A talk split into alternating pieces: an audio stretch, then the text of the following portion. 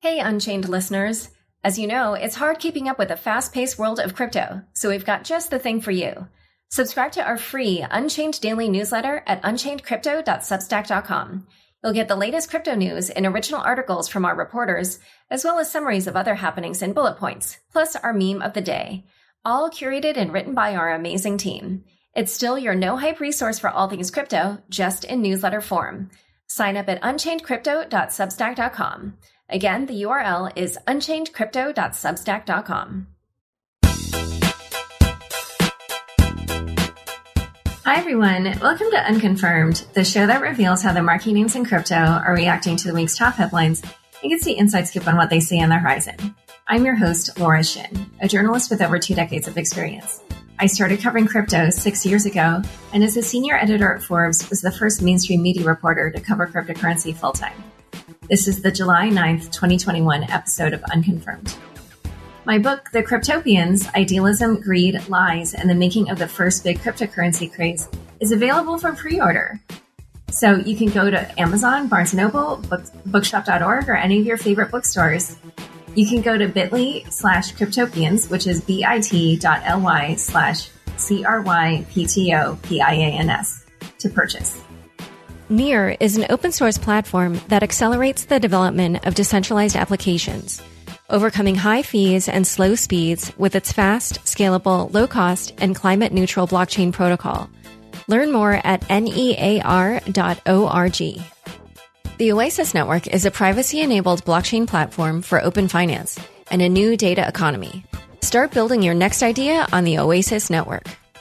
The Crypto.com app pays you up to 8.5% interest on your Bitcoin.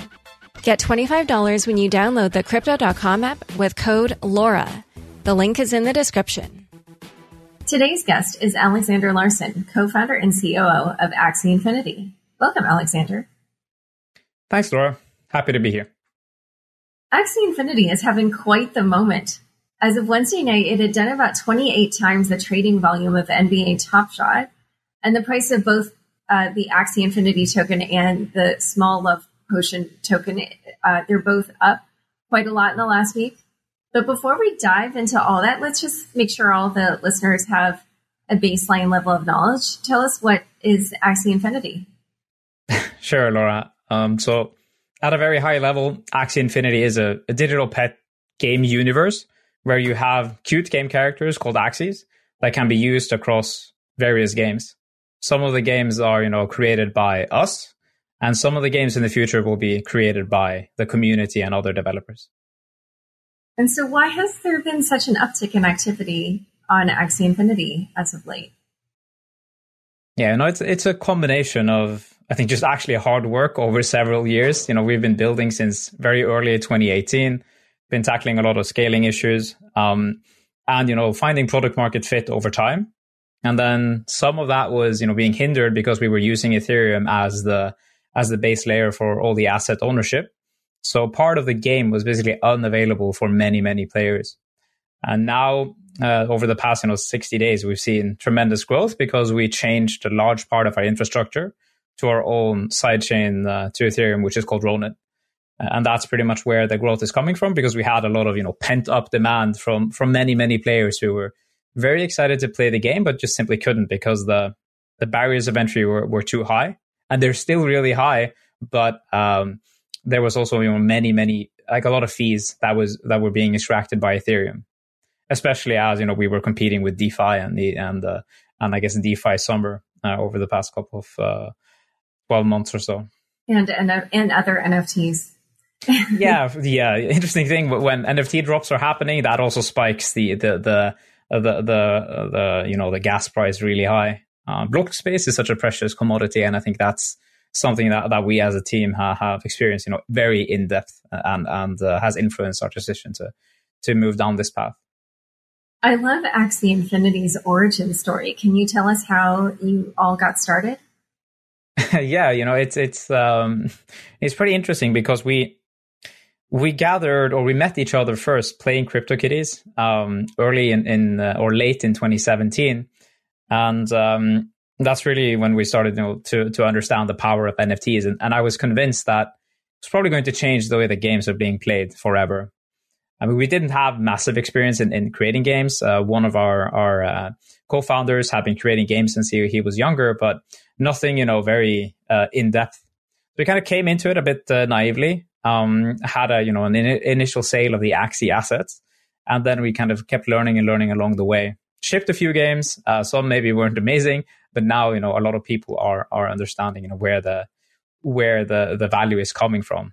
So yeah, we just gathered, uh, played that game, and then uh, and then we we figured that uh, maybe CryptoKitties had a little bit of a different idea of how how this should should turn out, and I think they also you know understood that there are many scaling issues. Uh, and then we just decided to double down on that one thing rather than focusing on many, many, I would say, different products. So everything inside the same universe, and, and, and that's really how, how it happened.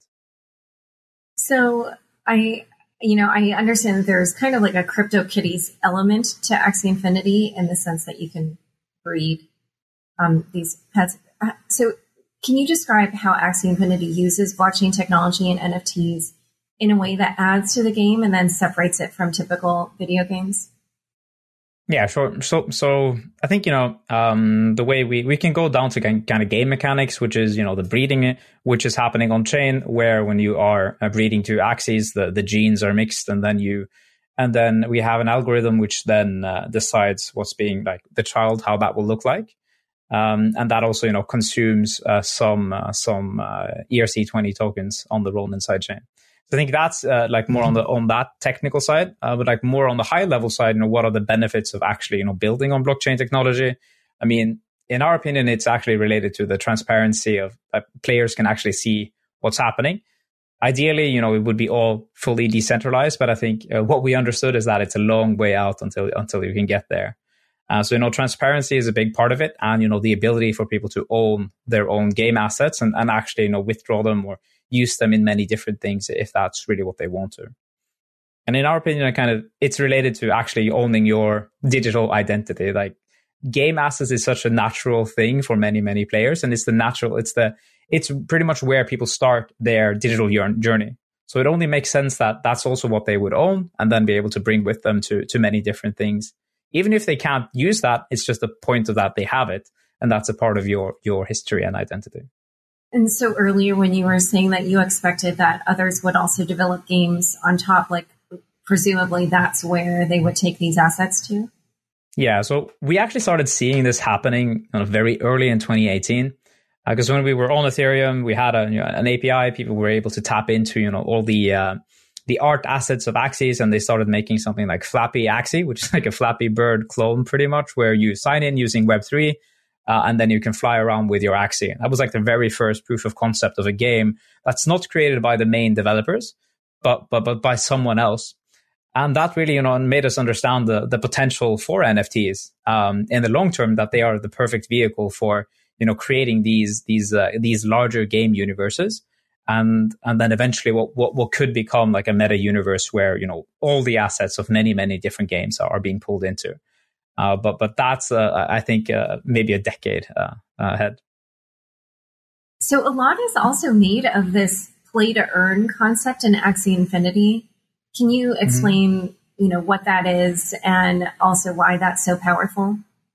Play to earn is an interesting interesting concept because a, a lot of uh, I guess more traditional game developers and you know skeptics they don't really understand how it's possible that people can actually play a game to make money but everything is actually tied into the way the, the economy works.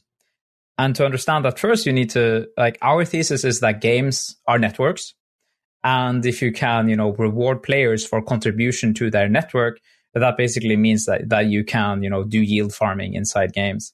As long as there is like the, the yield that's being generated by the, by these players, um, that, that has a specific use case inside the game. So for us, you know, the, the smooth love potion, for example, uh, that's like a core piece of, of how the play to earn economy works. It's not something that we've ever sold as a company. The only way you can get that smooth love potion or small love potion, as it used to be called, is by actually playing the game. And that part, like the, it's basically proof of work or proof of play because you play the game and you are rewarded by this token, which then again is required to breed for a new Axie. And if there isn't any, like if nobody's playing the game, there will not be produced any new axies. So uh, we are like, we players are I would say they see that that we have this game, they want some axies. and then there was an initial, you know, sale of axies where they were able to get their first ones, so this kind of SLP production could start. And I think that's you know where where we come from, and and the reason why we can reward players is once again like it comes from that network effect thing that we're looking for, because each person, in our opinion, know, they have unlimited potential to add value to any kind of network. They tell their friends, uh, they, they can create content, they create, they are streamers, they do all of these things that, that, you know, connects humans together. And that's why we can afford to reward them. And then there's, you know, another challenge for games.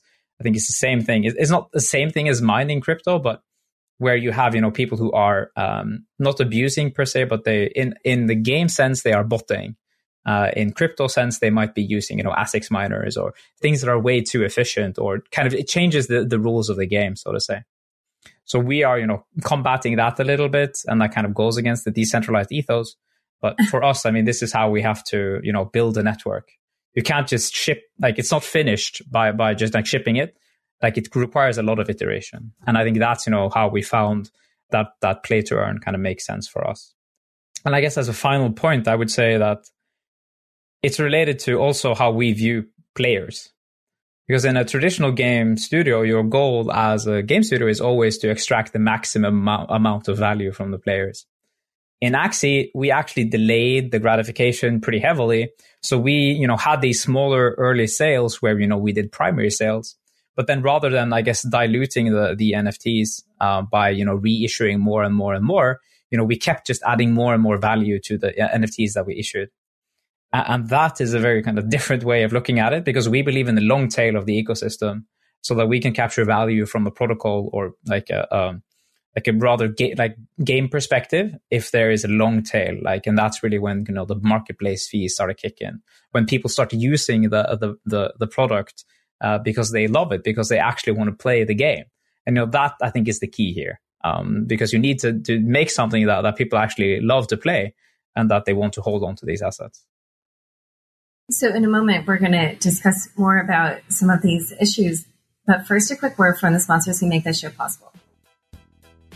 Did you know nearly $338 million worth of NFTs were sent last year? And in 2021, that number is growing faster than ever. If you're looking to make your first NFT, check out Near's fast, scalable, low cost, open source platform. Near is investing 80 million Near tokens in community led projects over the course of five years to power sustainable innovation through its ecosystem, with fundraising opportunities and support for DAOs and dApps to engage fans and reach new audiences. Come learn why Near is the infrastructure for innovation at near.org. Designed for the next generation of blockchain, the Oasis Network is the first privacy enabled blockchain platform for open finance and a responsible data economy. Combined with its high throughput and secure architecture, the Oasis Network is able to power private, scalable DeFi, revolutionizing open finance and expanding it beyond traders and early adopters to a mass market. Its unique privacy features can not only redefine DeFi, but also create a new type of digital asset called tokenized data that can enable users to take control of the data they generate and earn rewards for staking it with applications, creating the first ever responsible data economy. Back to my conversation with Aleksander Larsen. So, going back to that bot issue that you mentioned, I saw people were criticizing that you had um, you know, put that kibosh on that. And I wondered, is that something that you feel you would just do now in this early stage while you're kind of more centralized, or do you imagine that that would even happen later on? There's an ongoing discussion about you know how uh, how decentralized the game should be, and you have the you know the the, the purists that that believe that all rules should be on chain and what's possible from a from a you know a bot perspective if bots can use it then they should be allowed to use it. Um, and it kind of goes a little bit against, you know, the network thing that we are aiming for because we need humans to actually care about the product. And if only bots are there, then it, then, then I mean, it's only fun for for the people who own the bots and not real humans.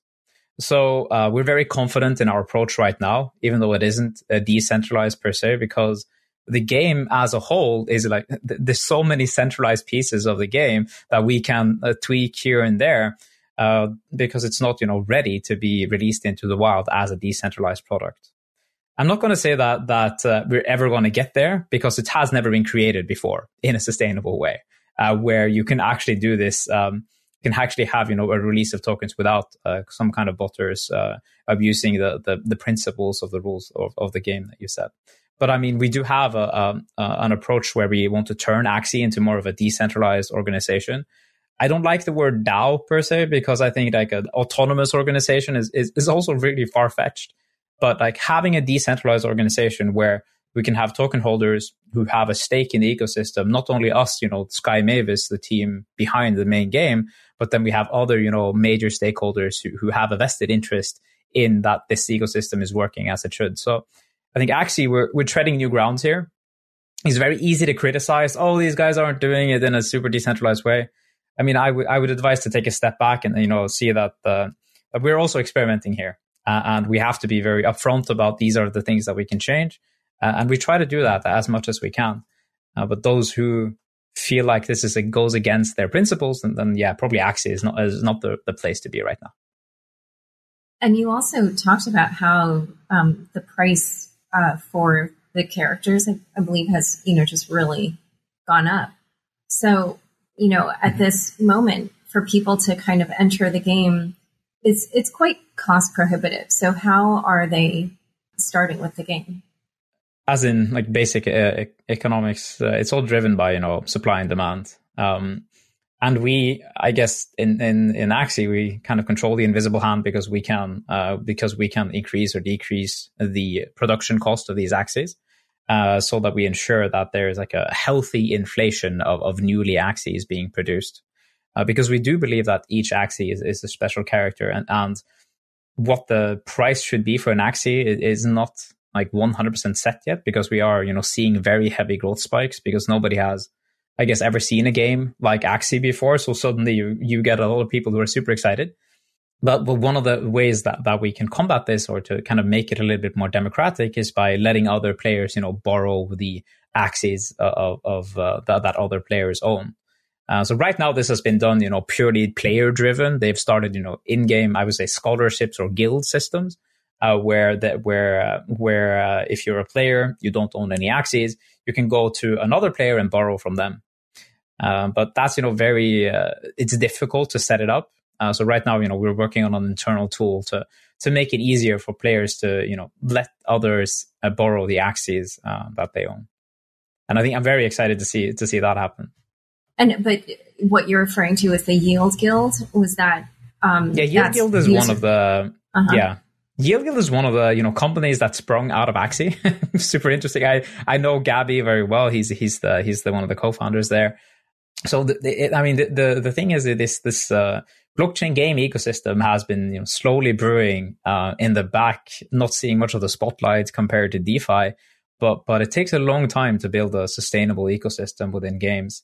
And I would say, you know, Axie is probably a, a product cycle ahead of many others because, you know, we've been just doing it over like for the same, like the, the same thing over and over again for many, many years and in the end, I guess if you just keep doing things for a long enough time, as long as it's not, you know, the, the worst thing ever, then probably people are going to start noticing it. So Yield Guild, yeah, it's super exciting to see how they are, uh, how much uh, traction they are finding too. I think they have over fifteen hundred, you know, employees or scholars uh, who are being hired uh, by, by, them. So, and they're also producing a, a whole lot of uh, yield, uh, so to say, for for their future token holders. I think they're they're planning to do. And Axie Infinity is also especially popular in the Philippines. Why is that? Mm-hmm. Yeah, I think it's, it's related to the to the go to market strategy that we had uh, when we were when we were experimenting a little bit. Um, we quickly found that the Philippines is, is a great test market for games um, because there's a, a, high level of like English knowledge there, and the the the, the cost of labor is is quite cheap. Uh, so if you can then empower a couple of influencers in the right in the right place then they will quickly sort of say spread the word about this opportunity and we saw that happen in like a small village outside uh, Nueva Ecija, uh, I believe it's called. It's even a documentary about Axie Infinity, how it started there, uh, where people are quitting their normal jobs to play Axie, uh, to, to farm there. I think that's incredibly powerful. And, and the interesting thing is in, in the Philippines right now, I think SLP and the Axie Axie game has a quite a meaningful impact on the GDP and the growth of that entire economy, which is crazy. And it's not something that, that I think we had initially imagined, at least that it wouldn't happen as fast as it suddenly did. Uh, but yeah, when, when people realize that something like new and exciting is happening, that they can actually use their cryptos for something inside the game, I think that's uh, that's really when when things started to blow up.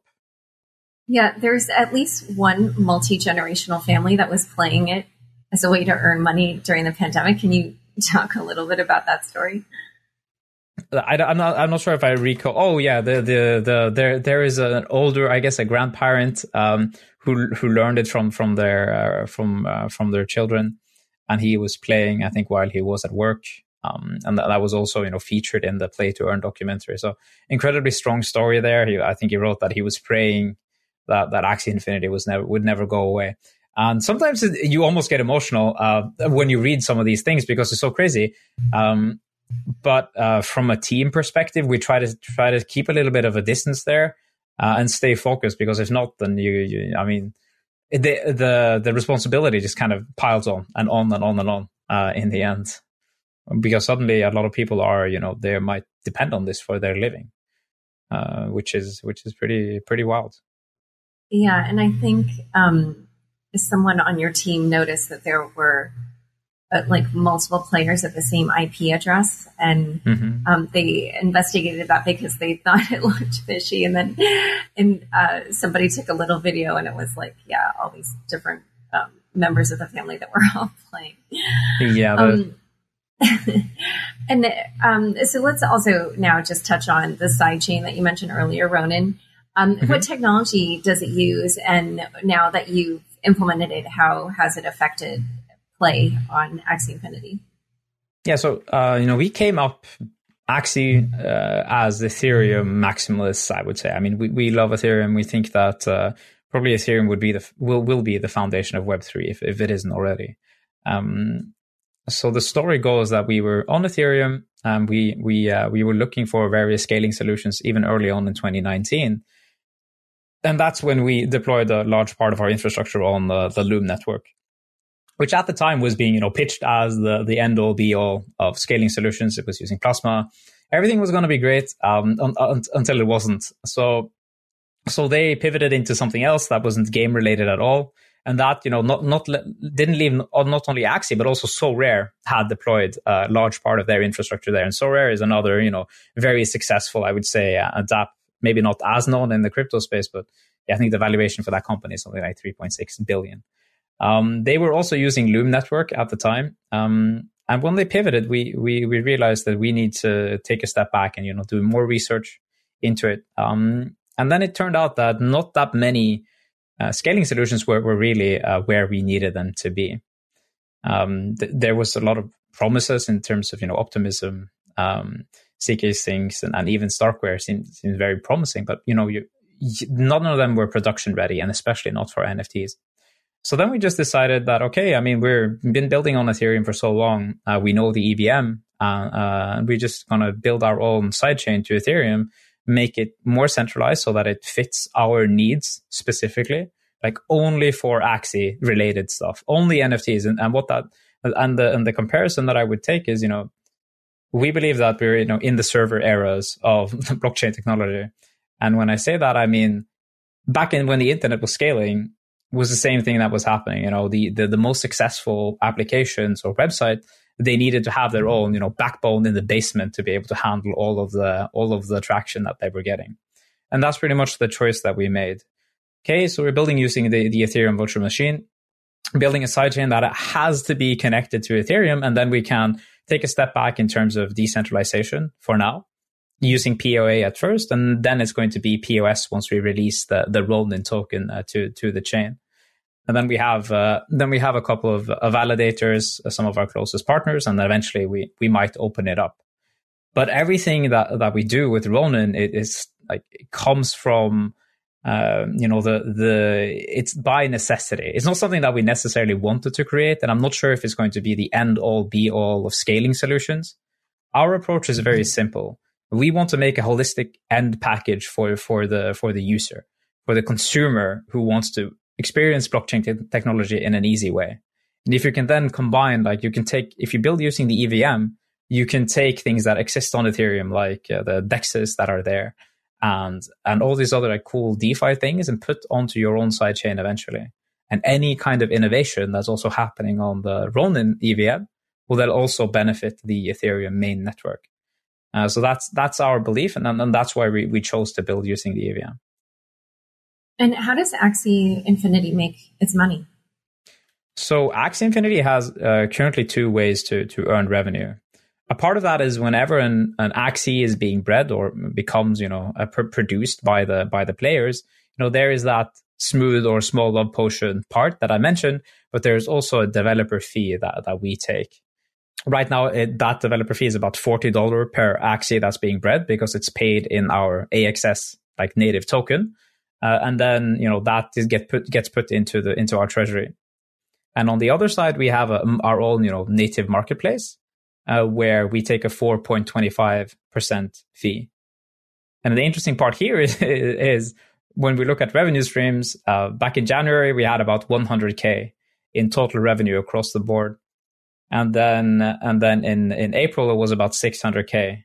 In May, 3 million, and then June, 12 million, and now in July it's been 8 days and we've already made something like 13 million.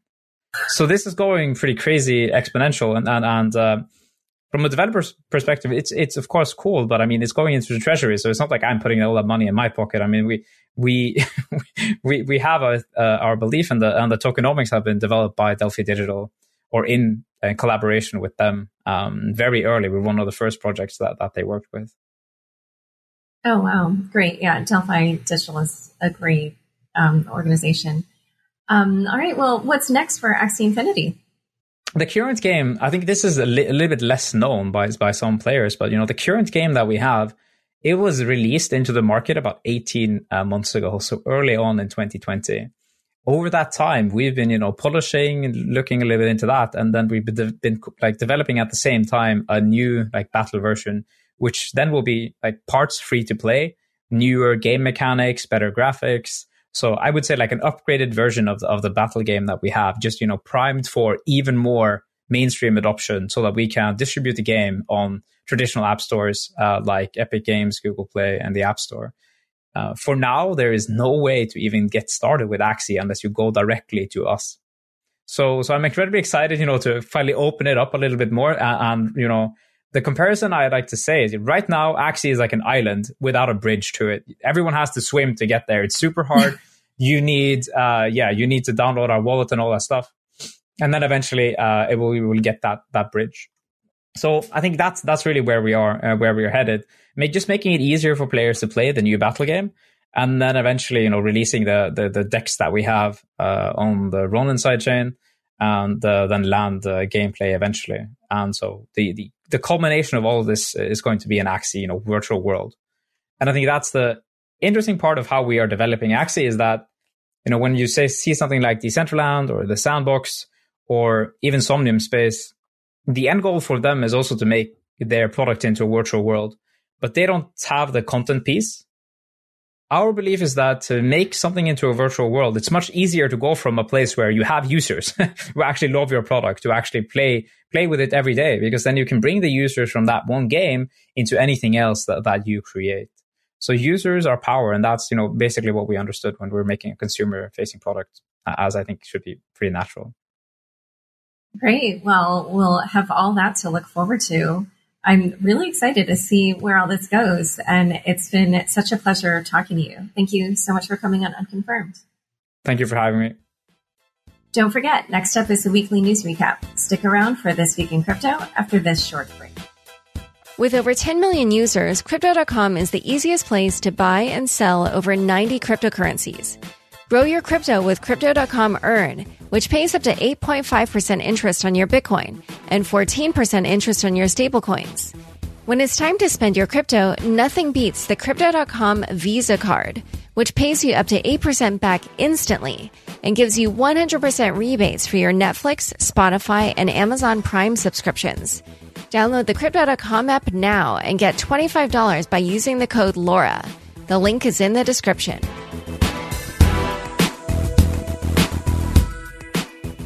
Thanks for tuning in to this week's news recap. First headline UK bank customers are being blocked from Binance. On Monday, Barclays announced that its customers would no longer be able to use credit or debit cards to make payments to Binance. The UK-based bank sent a notice saying, quote, as you've made a payment to Binance this year, we wanted to let you know that we're stopping payments made by credit slash debit card to them until further notice. This is to help keep your money safe. On Thursday, Spanish banking giant Banco Santander announced a similar move by blocking payments to Binance for UK customers. A spokesperson explained, quote, in recent months, we have seen a large increase in UK customers becoming the victims of cryptocurrency fraud. Keeping our customers safe is a top priority.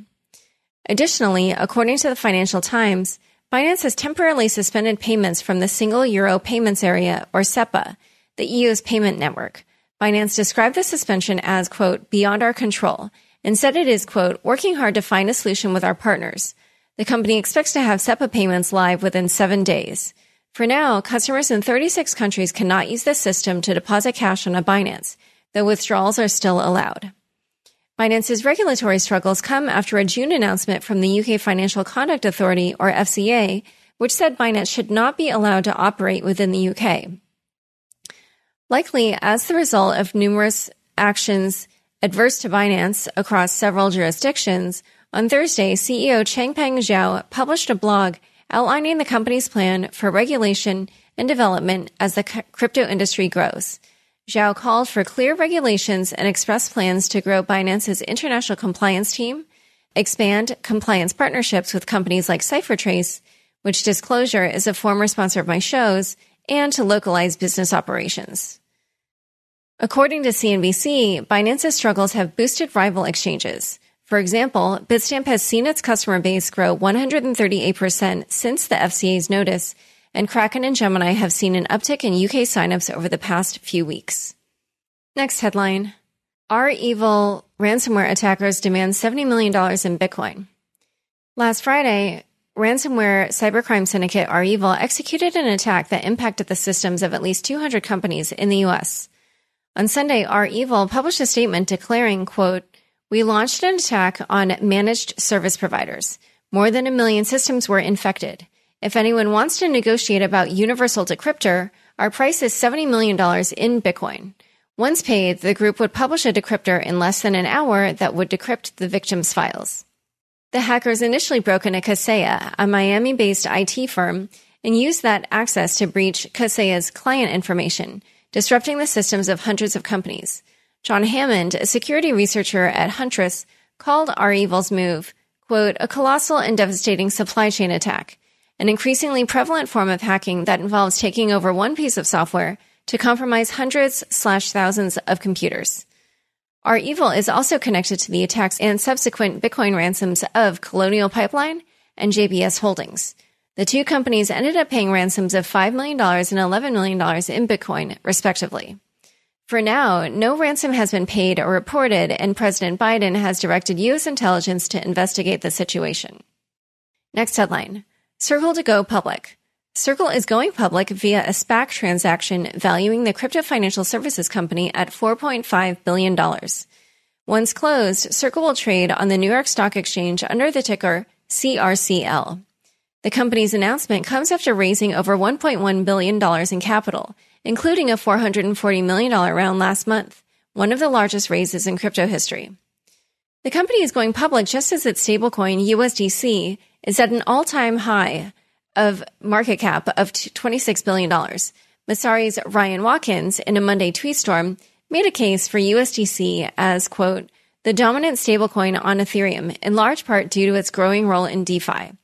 Watkins says, quote, over 50% of the USDC supply now sits in smart contracts and has become the preferred stablecoin in DeFi for now.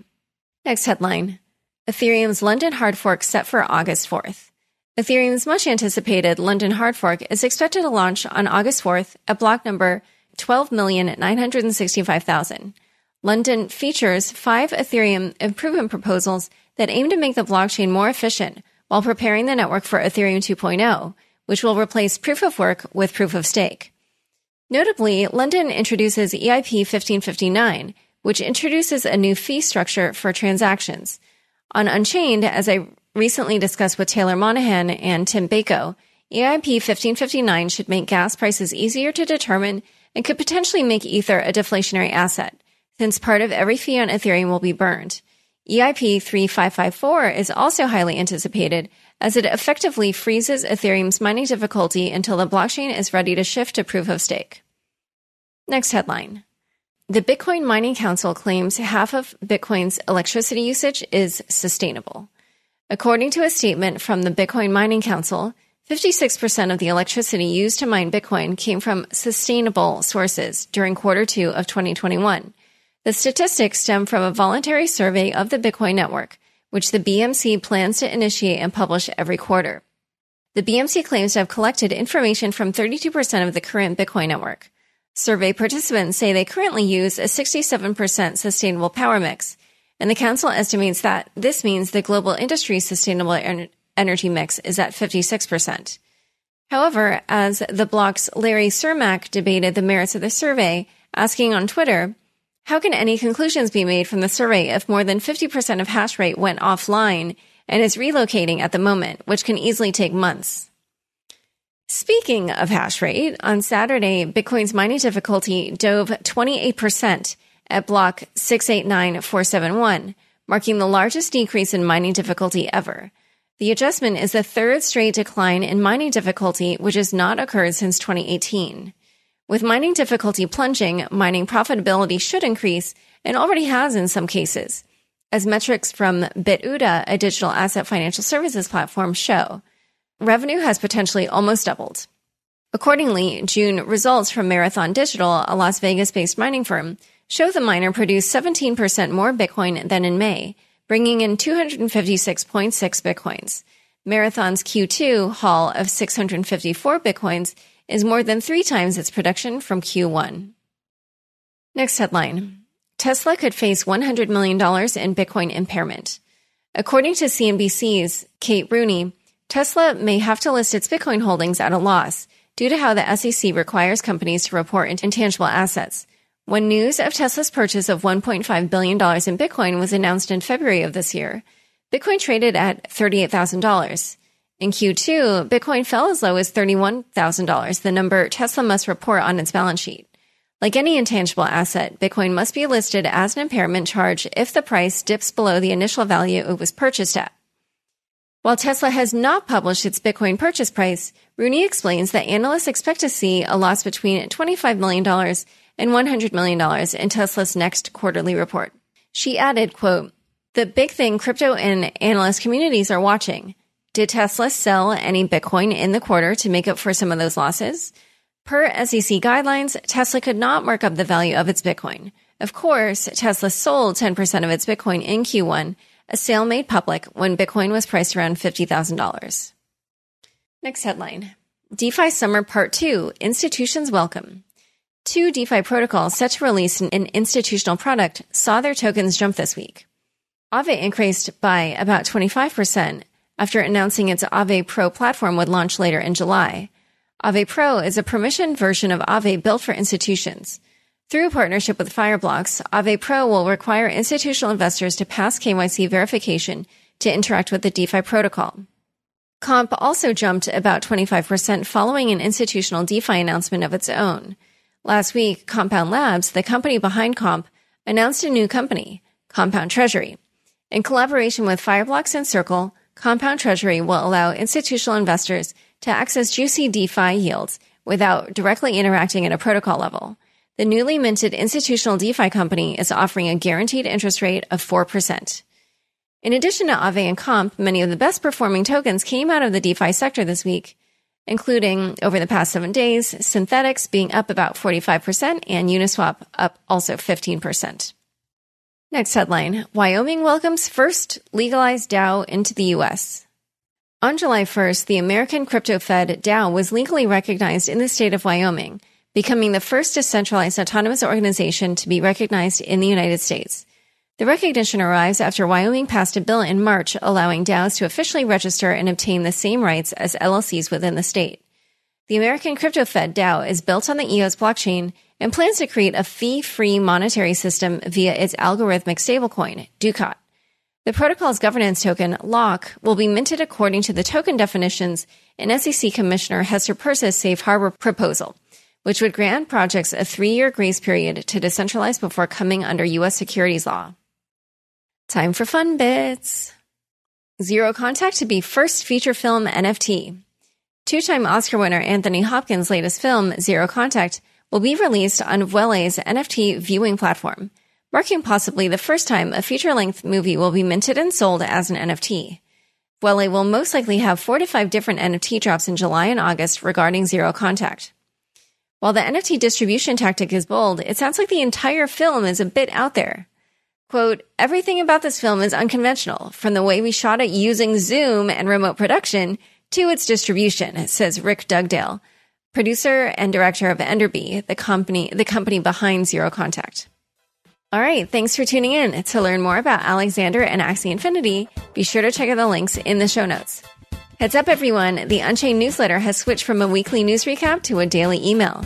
Each morning, you'll get four to five quick headlines, a crypto meme or two, and a few recommended reads. Head to unchainedpodcast.com and the sign up for the newsletter is right on the homepage. You can also find the link in my Twitter bio. Unconfirmed is produced by me, Laura Shin, with help from Anthony Yoon, Mark Murdock, and Daniel Nuss. Thanks for listening.